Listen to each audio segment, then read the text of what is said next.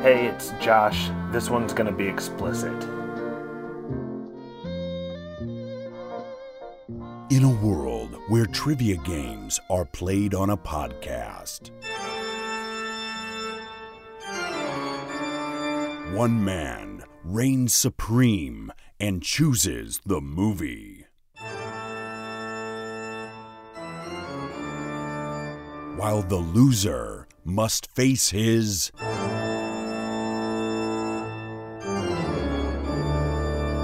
punishment episode. Oh God! Oh Jesus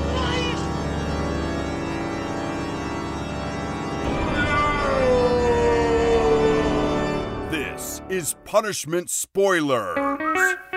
Teen sex slaves die from getting their wieners and boobies burnt off. This is Spoilers Punishment. Yay! This is Spoilers. Welcome to Spoilers.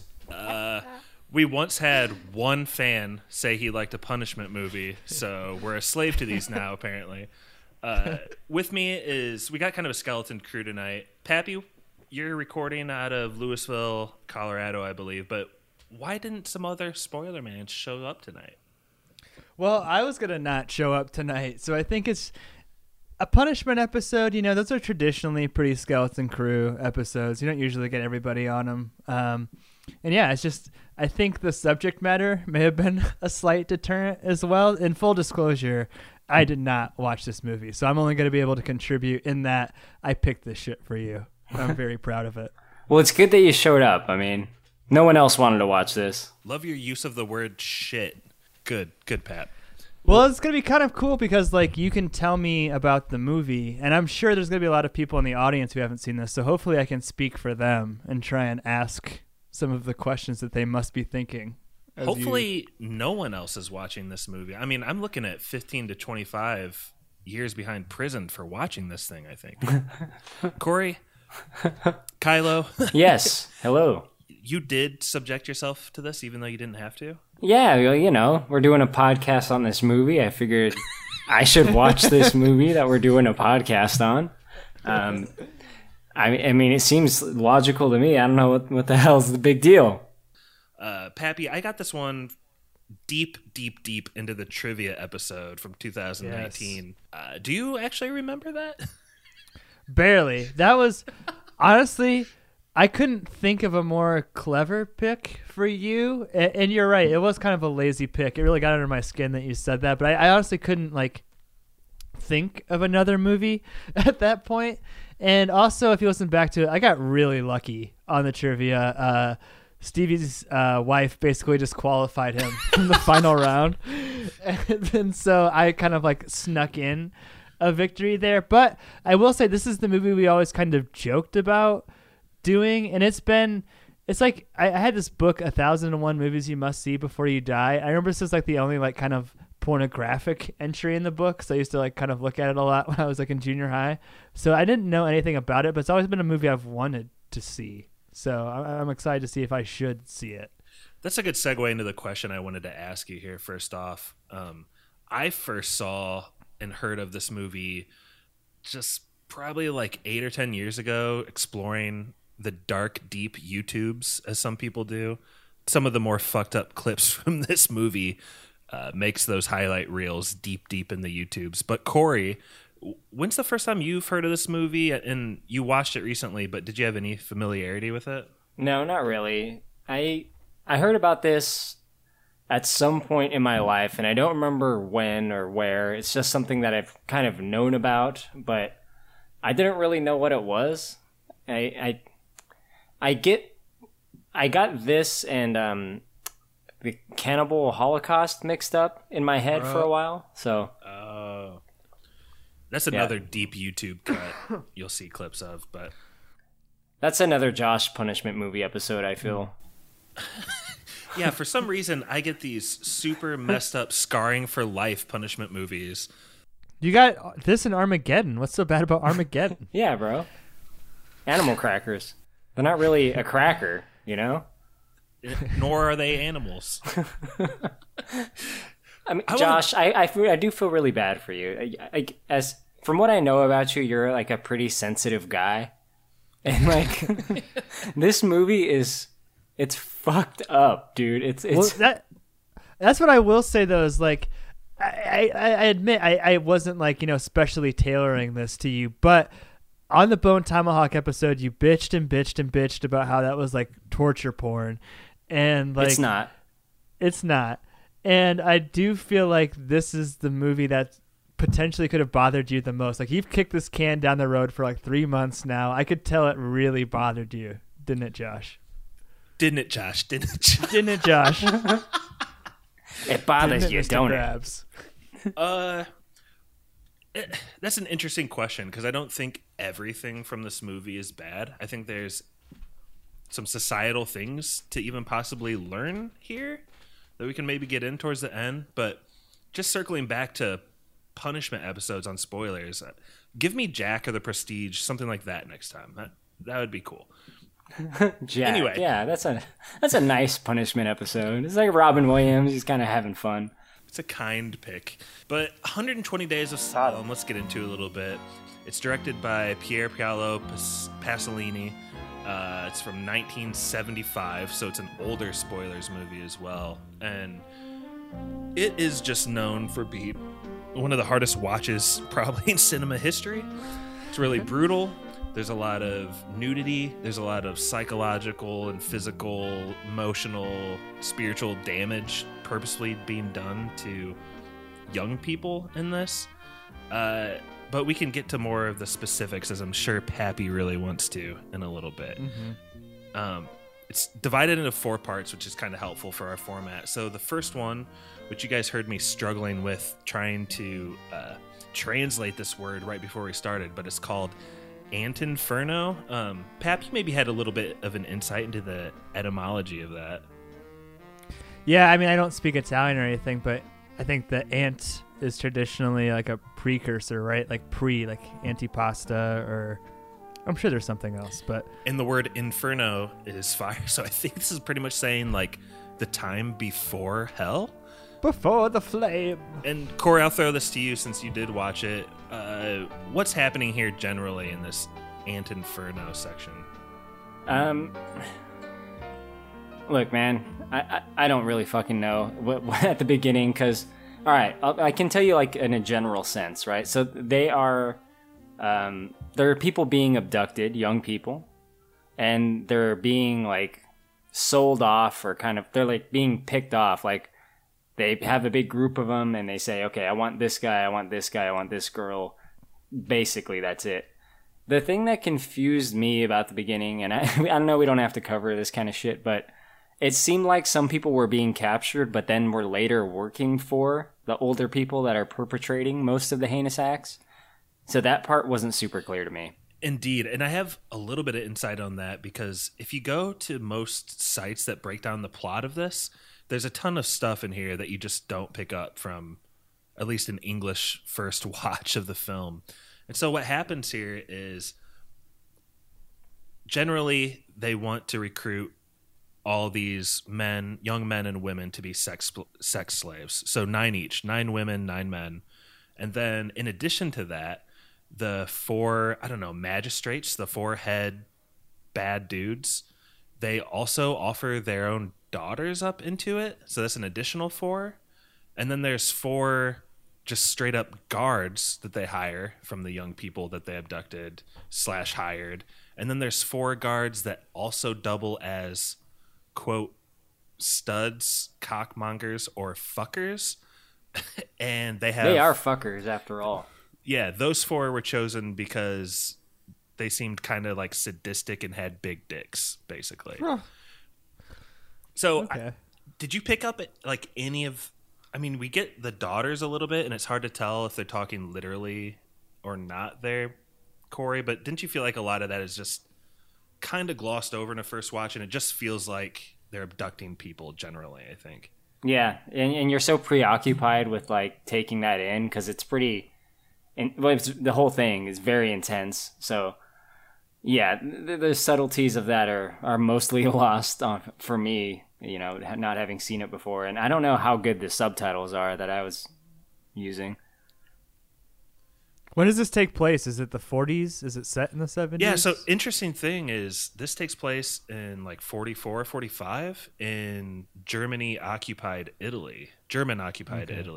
So yeah, I'd always associated this with like Nazism for some reason, but I didn't know like if it was actually literally tied as a commentary to that. Or... It is, but it's like a weird backdrop, don't you think, Corey? Because it's mostly just setting up Italy to kind of be decimated, and none of the perpetrators nor victims are actually German.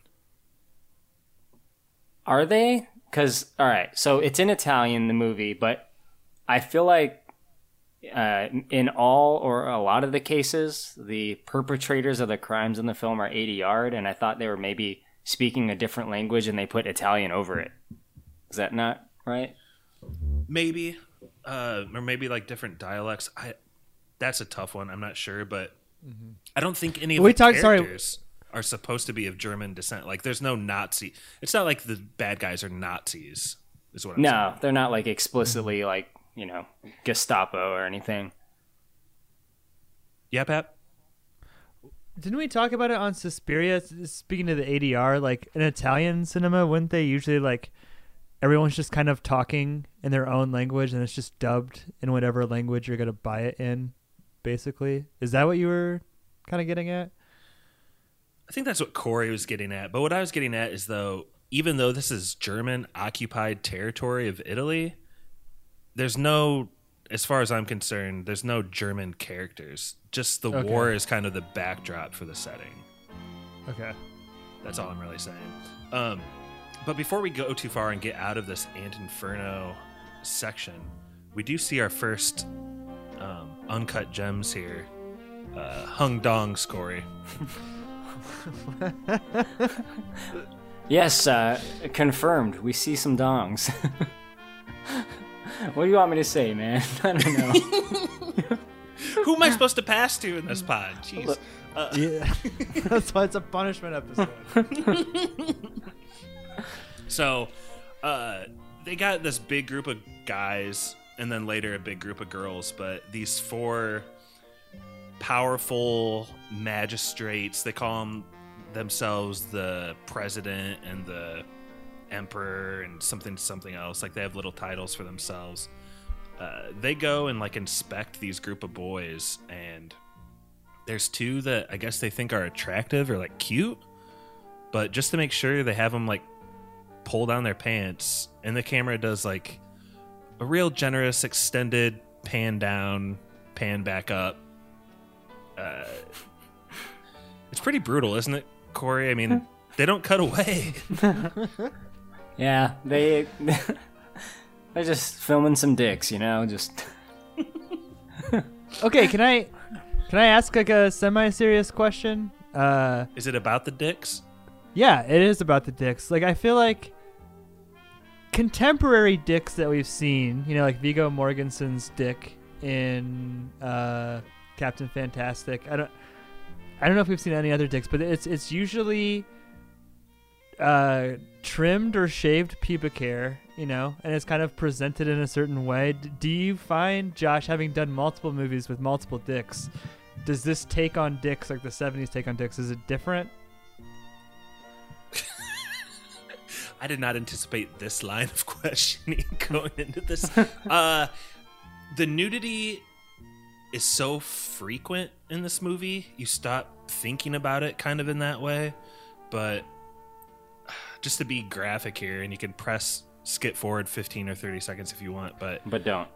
These dudes have just like regular pubic hair, uncircumcised, just flaccid dongs. Just that's why they're the uncut gems, Pat. Yeah, there's very little grooming. I think that's just, you know, a product of its time. Cool. Indeed. So yeah, it's pretty cool. They do the same thing to a group of women. So I guess one thing this movie kind of gets right is it's pretty much equal disparate. Like, they treat the boys and girls equally bad, I would say, as the movie goes on. Don't you think? Yeah, they're very fair about it in that way. fair is not necessarily the word. What, you know what I mean, goddammit. Film-wise, it's fair. Pretty much equal dicks and female stuff, too. So let's move on. Let's get the other thing. Yeah, the other thing. The Circle of Manias is the second one. We start really getting into the nitty-gritty here. At this point, the 9 men and the 9 young women are captured, and they're in this isolated kind of castle thing. One of the most unnerving parts of the movie, Corey, I thought, was when one of the bad guys kind of gives a speech to them to introduce them to where they're at. Do you recall any of the details of that? I remember they have some specific rules laid out, like if you do this, we hack off a limb. If you do this, we kill you. I think the last rule, and it's really the only one I remember specifically, is if they do any kind of like religious acts or like practice religion in any way, they're immediately killed. Which to me, I was thinking, oh, that seems like a good out. Like that would be my line of thinking if I was captured there. Just start quoting the Bible. Just yeah, go after it.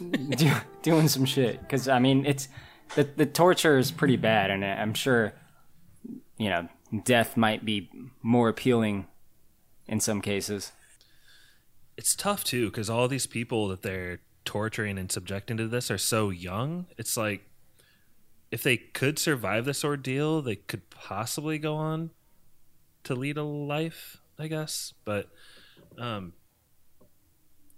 yeah, there's so much other stuff to get into, because like even when they're being abducted and then talked about here in the beginning stages, one of the kids tries to like jump out of one of the vehicles and gets shot down in a river, and one of the females very callously is told in front of like everybody that her mom tried to stick up for her when she was abducted, and so they like killed her mom and dumped her in a river or something.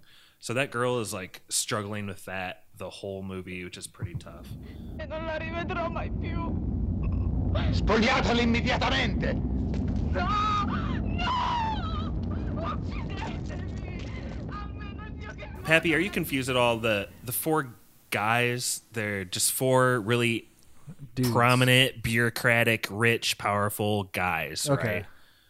And they're old. Are they like specific? Because I did skim the Wikipedia before, and I did feel bad after I did that because I hadn't done that before I picked the movie. I did it since. Aren't they like representative of like different positions of power? Isn't there like a religious one and a military guy?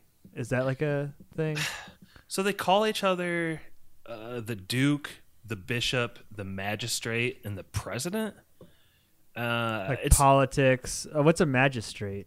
It was unclear. Like at first, when they're calling one of the guys the president, I was like, "Oh, he's like the president of Italy or some state there or something." But the more I think about it, I think it was just kind of their messed up way of referring to each other. What do you think about that, Corey?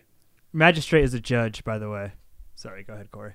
That makes sense. Yeah, I just thought they were some fucking like rich assholes that gave each other these like really grandiose titles. I mean, I don't think it has a whole lot of significance other than that they're clearly the ones in charge of this.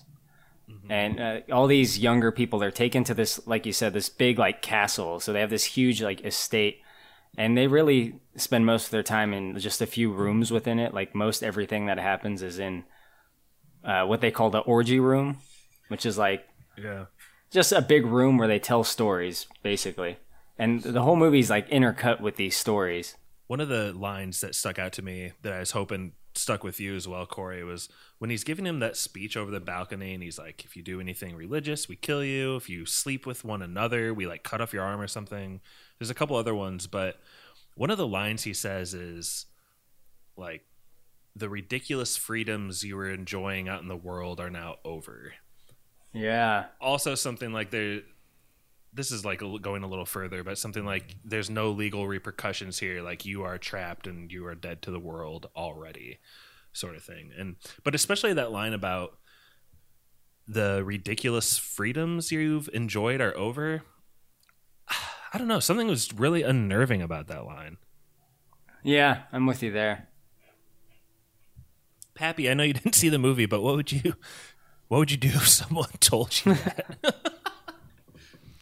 No, I mean, it's interesting. Like, I've just been reading this book called The Dictator's Handbook, and I've got like 50 pages left, and it's been a really good read. And it kind of talks about like how autocrats and Democrats, Democrat being like a democratically elected, you know, person, behave differently and how their incentives are different. So, I mean, that's kind of interesting to hear in the context of this. Like, is it?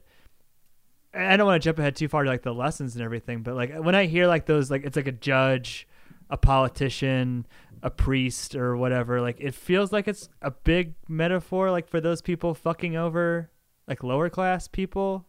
And in the context of, you know, it's 70s Italy, fascism was just like 30 years ago. It's like fascism in the 80s now, when we're like going crazy for Stranger Things in the 80s now. It'd make a lot of sense. Is that like what you see from the movie, Josh? Because it's like it's well regarded too as a film. Yeah, I think that's, you know, class warfare and who has the power and how they choose to use said power, I think is pretty clear. But I think that's pretty keen what you picked up on, like the fact that they aren't just necessarily grandiose names. They're also like, they could be the president and the vice president and the emperor, but it seems to be more pointed at different facets of power, like a politician, a judge, a priest, and a duke, which is just kind of like a rich lord or something. I think it kind of sums up mainly the type of powerful people that get a lot of power, absolute power in our societies, right?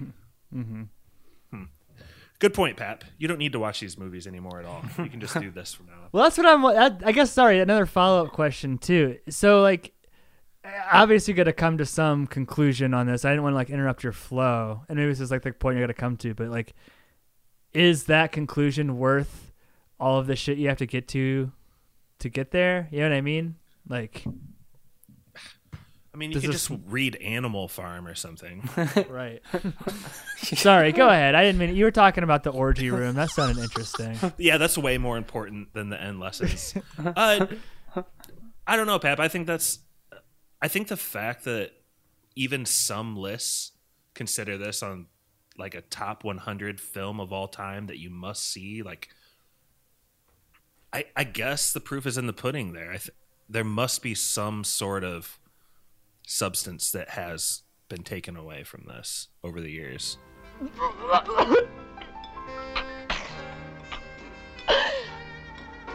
Eva, non posso, Eva. Ho piorito la Madonna. Corey, you were mentioning these stories, right? And so the stories, Pap, and audience, are told by whores and madams and older women. And they bring one of the older women in, and they start telling a messed up sexual story from like their childhood.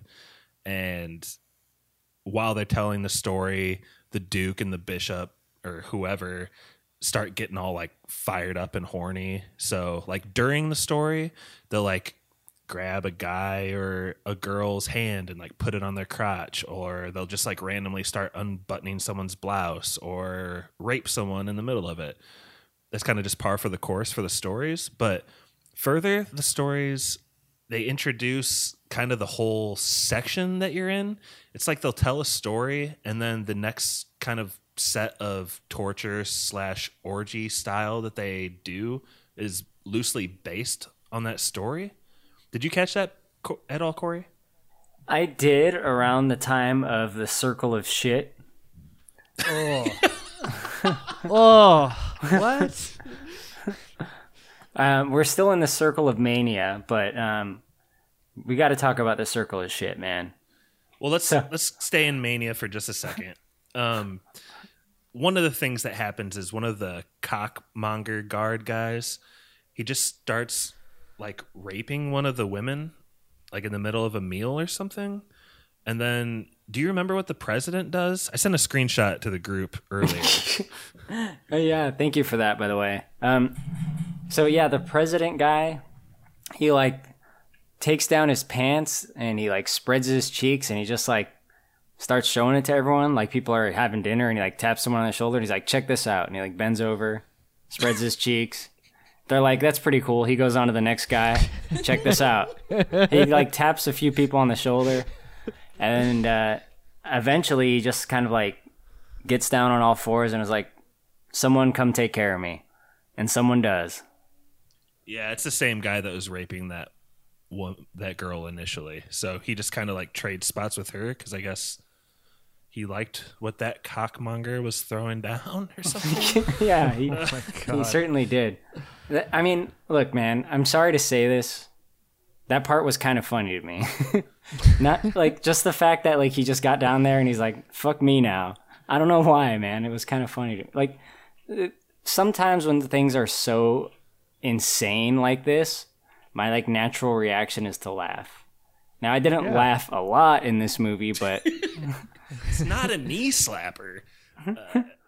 Well, that's what Corey, you made the joke in the group thread that like it's no human centipede. Like what would distinguish like the smut of like a human centipede versus this? No, it's no Human Centipede 2.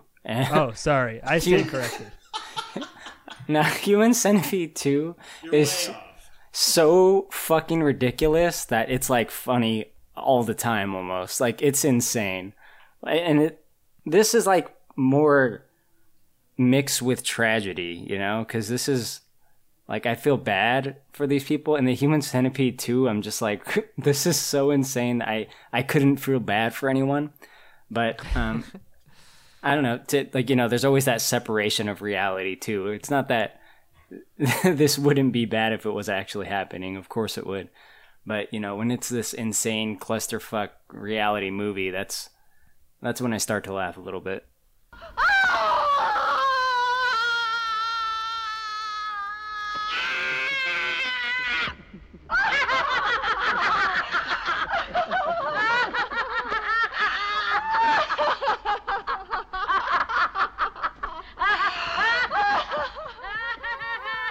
And just to further the possible humor in this part, the magistrate, duke, and bishop are all kind of like just nondescript older men, but the president, for some reason, his face is kind of burned into my memory. He's got like a slightly crossed eye. How else would you describe him, Corey? Like weaselly? Weaselly, creepy as fuck. Like he's... Like, if you see this dude walking around, like, you don't fucking talk to this guy. Like, no matter what. Like, like, he comes up and asks you a question, you keep fucking walking. He's a fucking weirdo, dude. He pulls up to you at a red light, and you just blow that red light. You get the fuck out of there. So before we get out of the circle of manias, we do have our first death. One of the young women, it's shown that she doesn't know how to hold a penis properly. So they start to try to like teach her on this dummy. And she basically doesn't do that very well either and is kind of humiliated. And they pretty much just cut her throat behind closed doors or something. Did you even catch that was the same girl, Corey? Because it's kind of hard. I didn't. What I did notice about the girl with the cut throat was that she was like near some religious like a table like with like some kind of figure on the wall. But she couldn't have like made that. That was already there, right? So I don't know if that's just supposed to be symbolic in some way. A little earlier in the movie, they're like, I guess, unsure if one of the women and one of the men are actually a woman or a man yet, instead of like a boy or a girl. So, like, one of the madams goes down on the girl and one of the guards goes down on the dude until, like, they both climax. And they're like, yup, this is a man. This is a woman. Might have to edit that part out. Yeah. Anyway. It happens, I mean. So, yeah. I guess to the point of it's almost like she wasn't able to perform as a woman, so they found her useless and cut her throat. That's kind of how what I picked up on. Okay, I could see that. There's all these different like rituals and like sacraments they do or something, but basically one of the females and one of the male slaves, they take them and they do this like mock wedding ceremony, and then they're like, all right, now you're married, like you need to fornicate now. So like there's this really long take of them on the ground next to each other, and it's almost like the boy and the girl actually are attracted to each other. So they start like kind of kissing a little bit, and when it starts to get even like a little bit heated, all of a sudden like the two of the head guys just like go and break them up and rape them like right away. Like each of them? Like the boy and the girl? Yeah, and not only that, but the guy that's raping the boy, he is also with, he has his pants down, so like I think it's actually the president again comes up behind him and starts fucking him. Yeah. What the fuck? Yeah, man, that's quite the punishment movie. Do you see erect penises in this, or just flaccid and then like humping suggestive? That's pretty much what it is. Okay.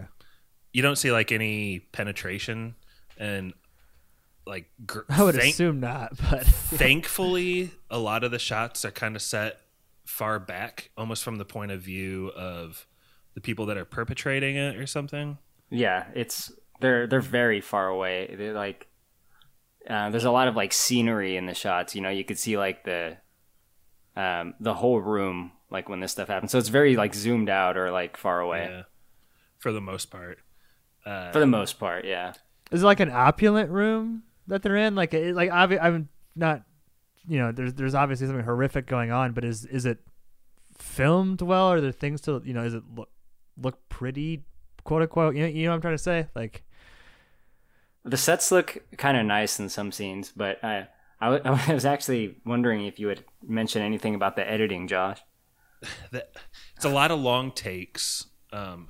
It's not like heavily edited feel to it. It does not have that. What I will say, though, to your question, though, Pappy, is the set in the castle they're in is like legit. Like I think they really had some sort of large, old, classic building they're shooting in. But I would say the cinematography itself is very average, almost just like there's nothing really to it, is there, Corey? It's not very cinematographic or anything. Nah, it's not like super special in that regard. There are some like pretty fucking bad edits, like where like it was like cut and then they like kept going like in the middle of something. It was weird.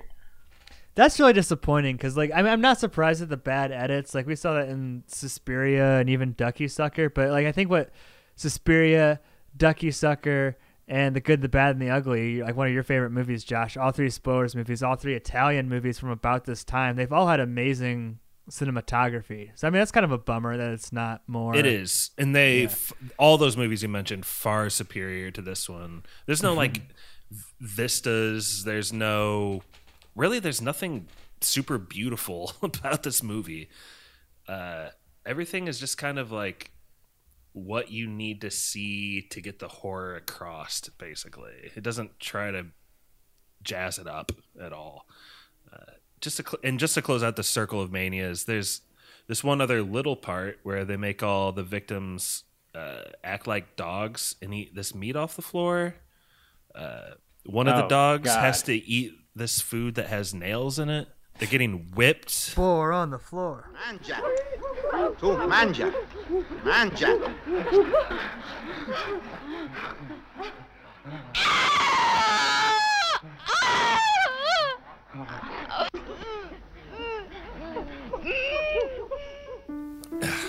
My God. All right, let's get to the circle of shit. Yeah. Does it literally say that, like in the title card, circle of shit? Yes. Yeah. Wow. Shocking. Before we start going through this for Pappy's delight here, Corey, why don't you just give a brief overview of what this circle of shit is? All right. So, like a lot of the movie, there's one of the older ladies telling a story, and her past stories have a lot to do with like her being a prostitute and people wanting to eat her shit. So I think that was like her specialty or something. I don't know. She starts telling stories about eating shit. One of the older guys gets really, like, stoked about it. They love this stuff. Oh, he... Fuck, dude, they do. So what kicks it off is he kind of, like, walks into the center of the room and takes a shit on the floor. That girl that we talked about earlier whose mom died when she was being abducted, it's all because someone mentions, like, their mother, and she starts breaking down, and to the point where she's, like, begging for death. And that's the Duke. His punishment for her was he just pulls down his pants and takes a crap on the floor. Pick it up from there, Corey. She is forced to crawl over and eat the turd that he just laid out in the middle of the orgy room. And that's just the beginning part of it. So let's talk about his deuce that's on the floor. It's a big one. It looks pretty real too. There's like some Bono would be proud. I'm so pleased with myself right now at this pick. I'm so happy that you're having to describe his deuce. Corey, did you notice there's also like liquidy, like messiness to it? It's not like they just grabbed a turd from like a dog and placed it on the floor. They didn't like get it from like a joke store or anything. Like this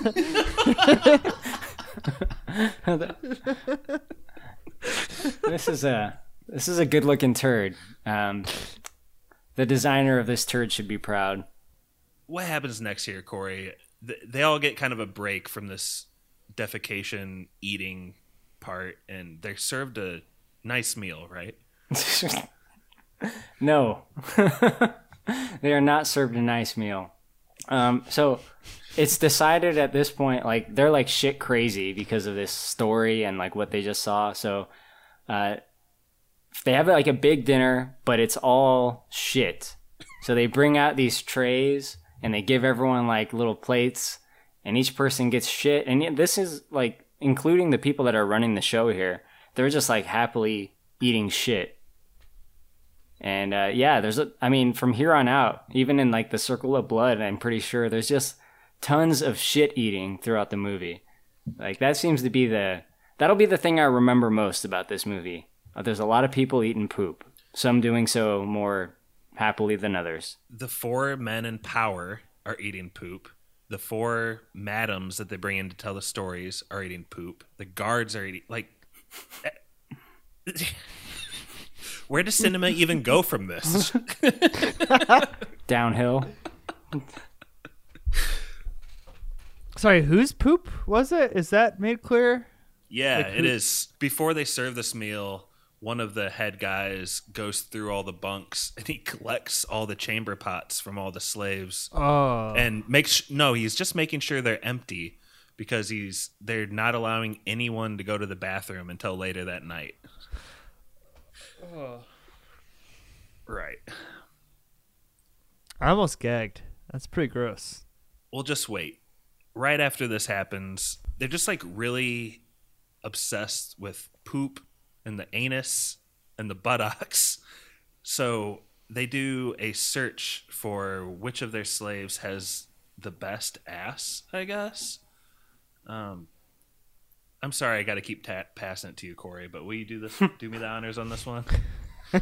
Yeah, it's like ceremonial, you know?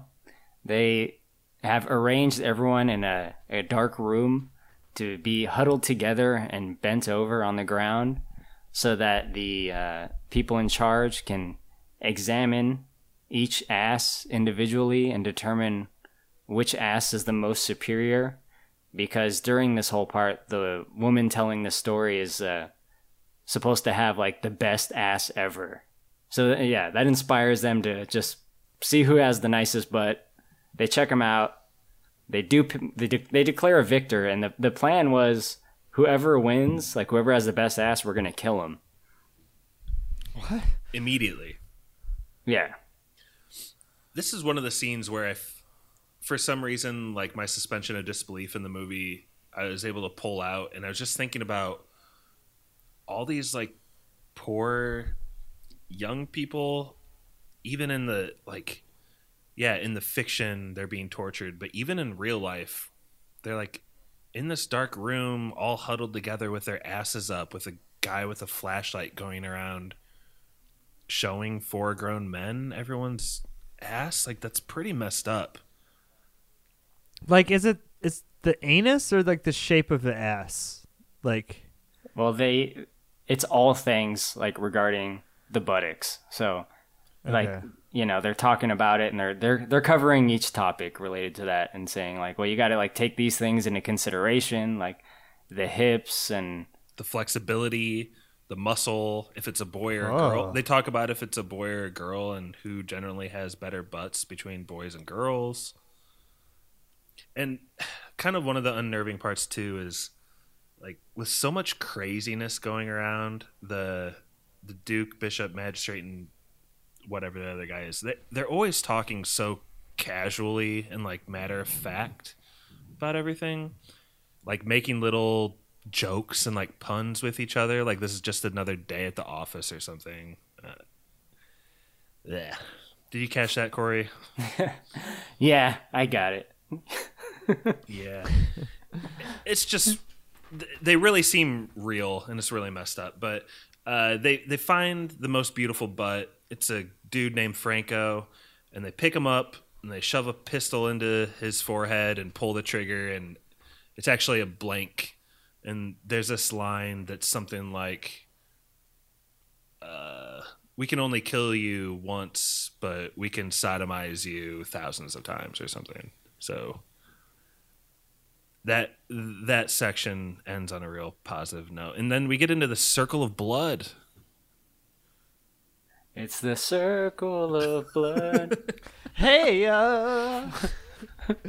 how are the title cards in this? I'm picturing like a very dramatic title card with like dark organ music accompanying it. Or is it just those words, circle of blood? It's gray. I don't remember if there's any music. It's actually it comes across kind of light, actually. It's not like a big, heavy, like, and now you're entering the circle of blood. It's almost more like newspaper-y or something. It's pretty chill. So the circle of blood. The four men of power dress themselves up as ladies, and they have another mock wedding where they marry the cockmonger dudes. This is like one of the most confusing scenes because it's really hard to understand like what they're getting at here or what the fetish is. But there's a scene where they're ticked when they first walk in because no one's like smiling and laughing and happy that it's a wedding ceremony. I don't know. Is there more light you can shed on this scene, Corey? I don't know what the fuck's going on here, man.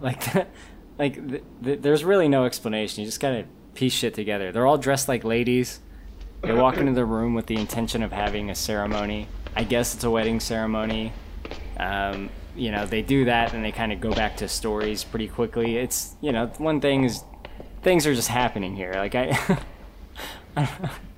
don't know, man. Yeah, it's just, I've used the word unnerving a few times now, but they're really making a mockery of like wedding ceremonies and religion, and also just of like the sanctity of life of all the people that are there that they just kind of kill without regard. So I think one of the best scenes actually in this movie comes right after that. And I can't remember what the first guy did, but basically one of the guys of power I'm reading here is the bishop. He goes and he's like doing this check of the bunks or something. So the first guy is doing something pretty inconsequential, but they'd probably still punish him severely. So like before they even really ask him anything, he's just like, this girl is hiding a picture under her pillow. And that's like really against the rules. So they go and find her photograph, and it's like her boyfriend from back home. So like start taking it away, and they're about to like murder her or something. And she's like, wait, these two other girls are having this affair. So they go and they see these two girls having sex in a bunk, like two of the sex slaves having sex in a bunk. So they like go about to kill them and they're like, but wait, this guy is having sex with one of your housemaids right now, like one of the guards is. That's the bigger sin. So they go and see one of the guards they had hired is sneaking behind their backs and messing around with their like housemaid person. And well, the guys running the show just fucking gun him down. He gets caught in the act. They all like point their guns at him. He says something to like make him hesitate. I don't remember what, but he does a fist. He throws a fist in the air. Yeah. What is that about? Oh. It's a socialist Bernie bro fist. Oh shit. He's a Bernie bro. Shoot him. It's kind of like fascism versus socialism. And that's like, I had to read this later. I didn't know what he was doing at the time either, but he's like, yay, socialism. Like I stand for the cause. And they kind of hesitate. And Corey, I thought that maybe they would not have the nerve to actually kill someone with guns, but they just blow them away kind of Pulp Fiction style here. Yeah, they do. I guess they're like, they feel so betrayed or whatever. And they kill the servant person as well. It's pretty sad. They teased her at the beginning of the movie. Like they had kind of this extended shot where you see her and that guard kind of look at each other. And what I thought was going to come to fruition from that was that she and that guard were going to help the victims somehow, and they had some sort of morality to them. But no, they just wanted to have sex, I guess. Here we get to the last scene, which I think a lot of the imagery that you see if you like look up this movie and Google it, which I wouldn't suggest doing, you'll see a lot of the scenes from this, including the cover of the movie, which is like that kid being held down and his like tongue is being pulled. Pappy, I know you haven't seen this movie, but as far as torture itself goes, were there some things you were expecting to hear or see from us? I mean, you talked about the poop eating. That's about all I can think of. Is he being force-fed poop? Is that what's happening in that? No, they're just pulling on his tongue, bro. So, for some reason, out of the sex slaves, they choose most of them, leaving a handful, I guess, to survive for at least a little longer, but like 9 or 10 of them get sent out to the yard, and the short of it is they're out there to be executed one by one. Corey, can you help me go through a list? I teased two of them in the spoiler at the beginning of the podcast. One of the women is literally killed because her breasts are burned. Another is killed because they burn his dick. You got some other highlights? They scalp someone. Some of these effects look pretty good, actually. Some better than others. So the scalping looks quite good, I'd say, as far as like, movie effects go. It looks pretty brutal. Like you see him take the knife to his head, and you see it starting to get pulled back. The way they burn the guy's dick is like, I think they like light a candle and then they put it like, they hold out his dick and they put the candle like right under it. That's a pretty good one. Did you know he died from that? Because like, if you look up the plot of this movie, his death is actually cited as being because of that specific burnt dick to death. Same with the burnt boobies. Huh. Did you develop like a relationship with like no these two? Okay, they're just like faceless people, kind of. Do you kind of recognize them, I guess? But would you agree, Corey? It's not like you know the plight. There's the one girl whose mom died, and that's like the only one that probably I know like a little slice of her life, even. Yeah, you don't really know anything about the victims. Another guy gets his eye cut out. That one's rough. Yeah. If you have any kind of like phobia of like something touching your eye, that's probably like the worst thing ever. So the guy with the tongue, they just pull it out and then cut it off. One of the ones that I actually hated the most was the hanging. They like rape this girl and just like very casually hang her from a noose. All while this is happening, it's kind of unclear, but it's like one or two of the head honcho guys are down there actually committing these acts, while another two or three of them, I'm not exactly sure what the numbers are like up in the castle watching it from binoculars. Like, I got the idea that they were like rotating each other out, sort of. Okay. Like where one could watch and the others could partake, and then one would go back and watch, and the one from before would join in, I think. But like I said, I mean, I really wasn't trying to put pieces together while watching this a whole lot.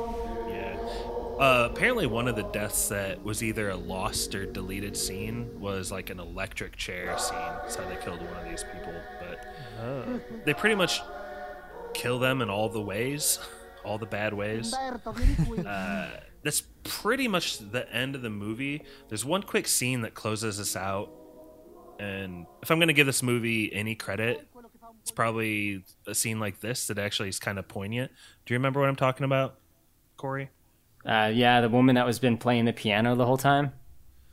No, but go ahead and play that out as well. While all this shit is going down with like the torture and killings here at the very end, one of the older women that has really only been there to play piano while these things happen, I think she sees what they're doing down there and she kills herself. She jumps out a window. I don't know if it's because of what she saw. It's gotta be. I mean, but she's seen some shit, right? It's like Eyes Wide Shut, kind of. I think she knew it was really messed up, and then she found out like in one fell swoop just how deep it went, and she couldn't handle it.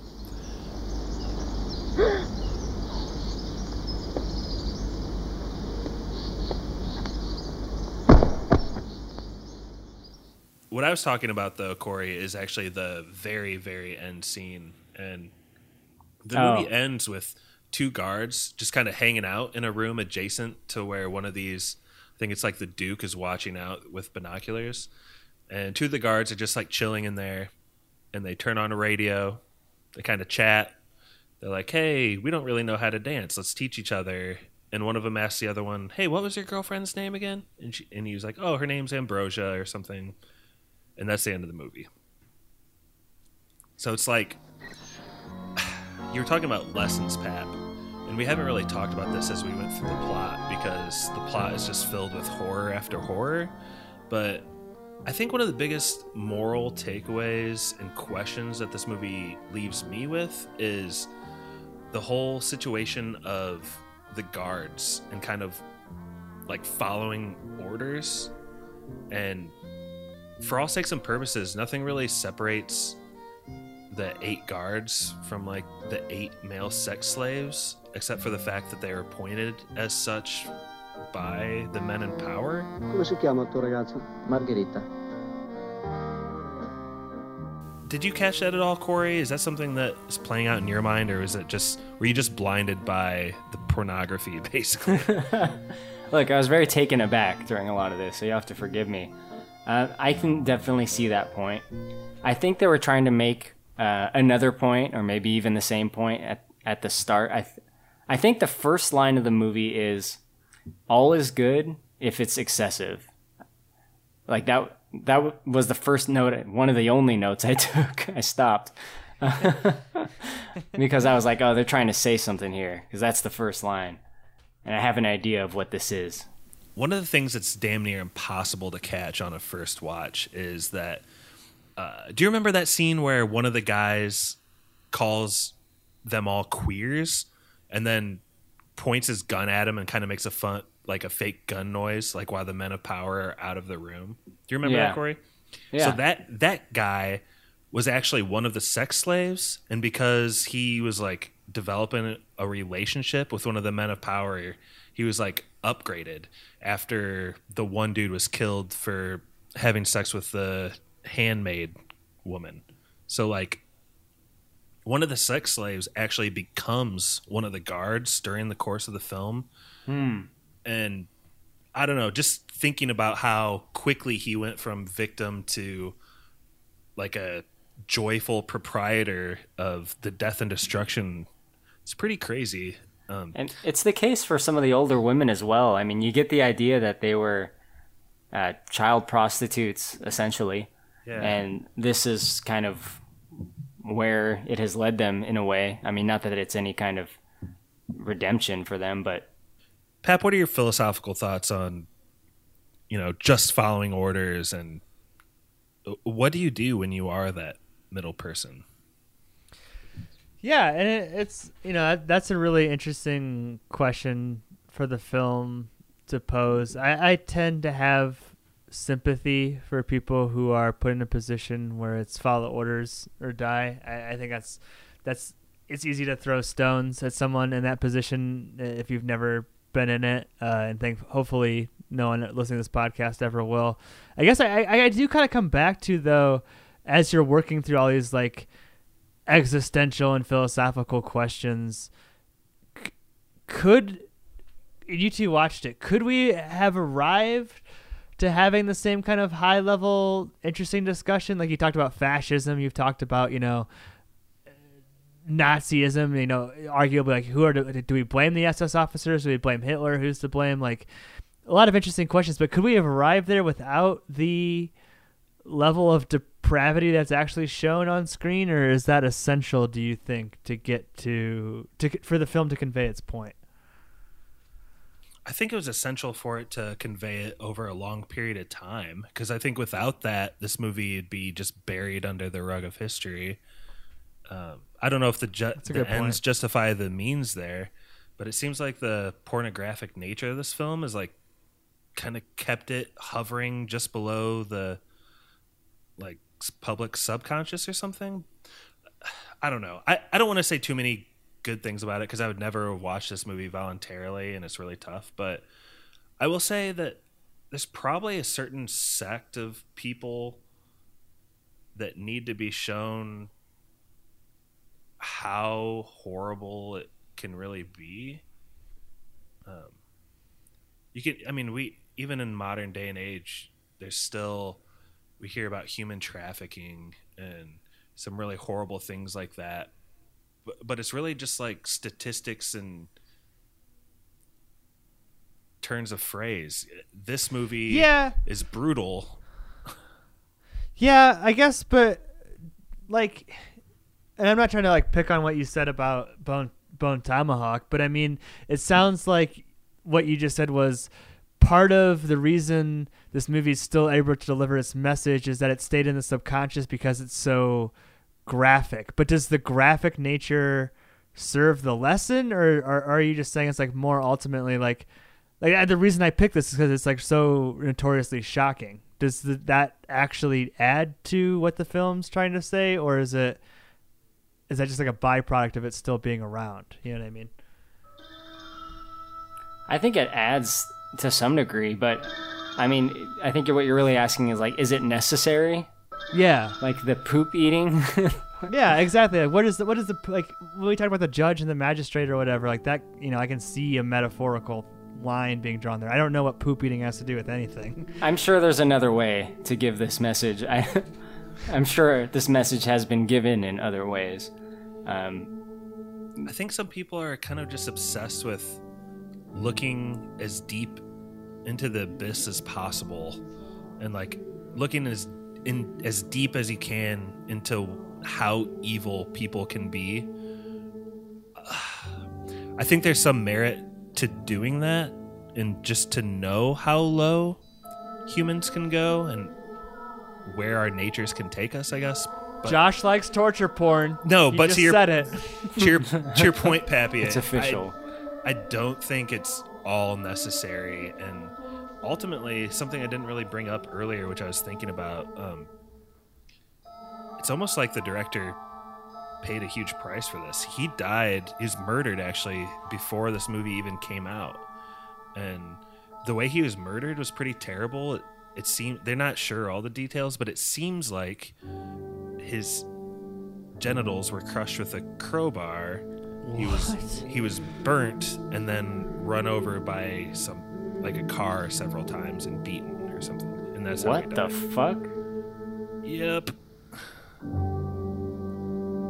In response to this film, is that No, he was just really politically active and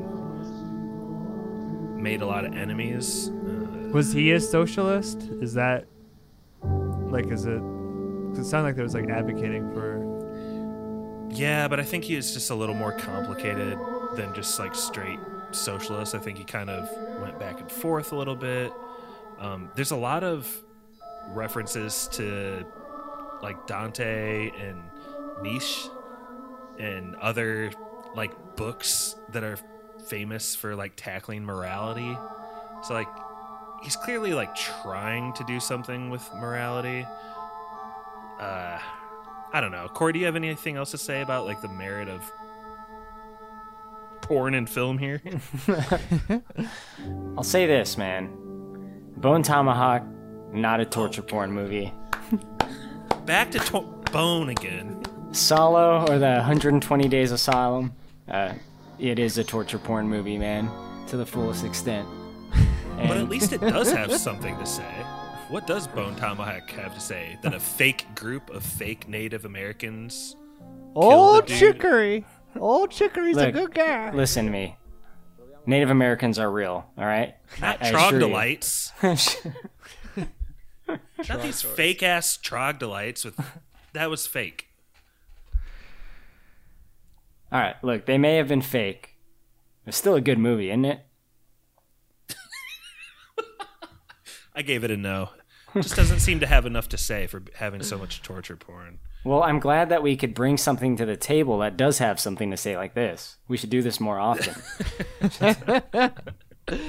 You're welcome, fan who requested punishment episodes. You know, that fan liked the punishment episode of Jack. So. I think they wanted more like 90s Robin Williams movies like Mrs. Doubtfire. Be careful what you ask for, Druid King. That's his Instagram name. That is the end of the movie, though, and I think enough of a deep dive into the theories and theology that goes behind it. But Corey, you watched the movie. Would you give it a yes or no? Any movie where people eat this much poop gets a no. Any movie, not just this one. It's not specific to this one. It's just, you know, like when there's a huge bathtub full of poop that they take and they put in little plates and they serve it to people and you could see them chewing it. It's just, I don't like it. I don't like. They boiled it, mashed it, and stuck it in a stew. So yeah, it's a no on the basis of too much poop. It's a no for me too. I mean, did you like the South Park where they're pooping out of their mouth though? That episode also gets a no. I'm sorry. This is a no for me. It's not even close to a yes. I think right now, like with the Jeffrey Epstein stuff and a lot of the things that surround that, I think maybe a movie like this can really drive home to a lot of people that power being taken to that extreme is pretty much the worst thing that could possibly happen, so we need to avoid it at all costs. And I think that's a valuable lesson for humans to learn, but, like, dude, I'm not going to recommend my wife see this. I'm not going to recommend anyone I know see this. Like, I just want some random people that maybe need to see something like this see it, because they don't realize how bad and how maybe prevalent human trafficking is. So I don't know, Pappy, that's my punishment movie, 120 Days of Sodom. It felt like this pod has lasted 120 days. Have I done enough for you now? I think your punishment is sufficiently paid. Do you want me to just play us off here? I can. Yeah, can you play us off? And also maybe what else do we have coming down the pipe here that's not so horrible? Yeah, well, I mean, this is going to be the first of 3 punishment movies coming out soon. March is the month of punishment spoilers. Mikey has 2 more to pay. Another movie that features Dong, apparently Antichrist, which Stevie picked for him from the Lord of the Rings specials. And then Mikey also has to do The Last Airbender, I think it's called, that I picked from the Oscar specials. So look for those coming. And I would just like to end the pod by saying that I now hold both belts, the trivia belt and the Oscars pick'em belt. I'm the only person to hold both belts, and I've done it twice now. So I think that should speak for itself. Everyone's really impressed. Okay. Josh, can I ask you a quick question? Please do. Who is the Jesus character? The poop. That was spoilers. It was born, then it was pooped again. The second coming of poop.